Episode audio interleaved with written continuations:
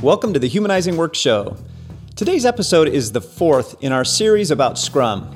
If you haven't yet, check out the first in this series called Why Scrum Works When It Works, which lays out our overall thinking about Scrum and how to use it well. We've also covered the sprint planning and the daily Scrum meetings in that series. Today, we're talking about the sprint review and how to make yours more effective. Before we jump into the episode, a quick reminder to rate and review the Humanizing Work Show in your podcast app, or if you're watching on YouTube, please subscribe, like, and share today's episode if you find it valuable to you.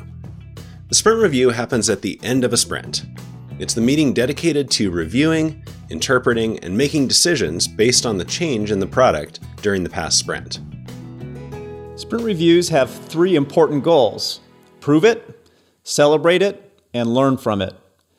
These three goals have some inherent tension, so this episode will help you achieve all three while removing that tension. The prove it goal is about encouraging accountability for the team's commitment towards their sprint goal. Prove it helps build trust internally on the team and, importantly, between the team and the rest of the organization. The celebrate it goal is about acknowledging the hard work of the team and celebrating their wins. Good sprint reviews build motivation and engagement by celebrating progress and small wins. The Learn From It goal acknowledges that Scrum helps us better understand the right thing to build as we build it. Sprints are dual loop experiments, and the sprint review is a chance to close the loop on the question are we building the right thing? Then adapting our plans accordingly. There's often tension between these three goals.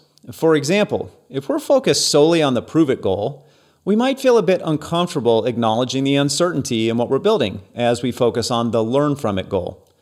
Similarly, if we focus completely on celebrate it, when the team maybe only finished half of the items they pulled into a sprint, we may avoid having important discussions about commitments and accountability. There are, in our experience, two key moves to accomplish the three goals while removing that tension.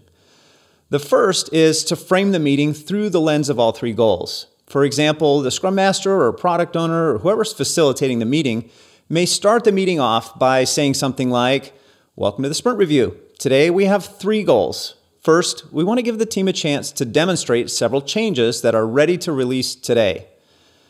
The team ran into a few challenges with a few of those items, and we want to celebrate the awesome work they did. Second, we want to talk briefly about a few of those challenges that they ran into with two of the items that didn't get done, and our plan for addressing those challenges in the next sprint. Finally, we want to zoom out a bit and get some feedback about how the work of this sprint fits into our team and business goals. Notice in this framing, the facilitator went from celebrate it to prove it to learn from it, which is often a good move when the team hasn't finished everything that they pulled in during sprint planning. The second key move in resolving that tension between the goals is to look at the product, or the change in the product, at three levels of detail answering three big questions, or to put it kind of more in Scrum terms, closing three feedback loops. At the highest level of detail, the team should be reviewing the major ways the product has changed in the last sprint, with the goal of getting information to help answer the question are we going in the right direction? For a software team, for example, this means focusing on features completed during the past sprint. And those features may have been worked on across multiple sprints. For a non software team, this will be some other larger product increment that could have spanned a sprint or two. This level will include your most senior stakeholders. Feedback generated here is mostly for the product owner and informs the future product backlog and other customer research that happens outside the product backlog. At the next level of detail, a team is trying to answer the question Are we making progress on the next major product increment that we intend to deliver? So you're not asking, is it the right thing, but are we making progress towards the thing we intend to do? For a software team, this level means focusing on user stories. By the time you get to this level in the sprint review, your more senior stakeholders may have left the meeting, and you may just have the team and closer stakeholders in the room. Feedback at this level informs both the product owner as well as the developers. Finally, the third level of detail looks under the covers at the product and asks, how has the internal quality of the product changed over the past sprint? This will be informed by the team's definition of done and whatever measures they use to ad- assess the quality of the product. Here, the team is trying to get early indicators of issues that might affect the sustainability of the team.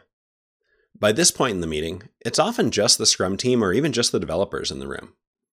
Teams often use insights gained here to inform the upcoming sprint retrospective. So, to recap, an effective sprint review should focus on three levels of detail to answer three key questions.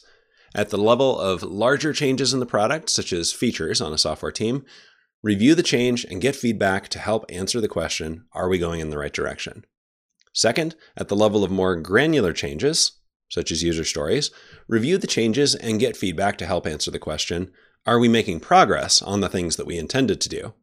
And third, under the covers of the product, ask How has the internal quality of the product changed over the past sprint? Make sure you have the right people in the room for each of the levels. It's okay if the meeting gets increasingly smaller as you move from one level to the next, and indeed, it may be easier to get some of your more senior stakeholders to come to just the first 10 minutes of a sprint review instead of committing to, say, a full hour. Then, within each of those three levels, an effective sprint review should accomplish three things prove it to encourage a strong focus on commitments and accountability and building trust over time Celebrate it to acknowledge the great work being done by the team, even and especially in sprints where everything didn't go as planned.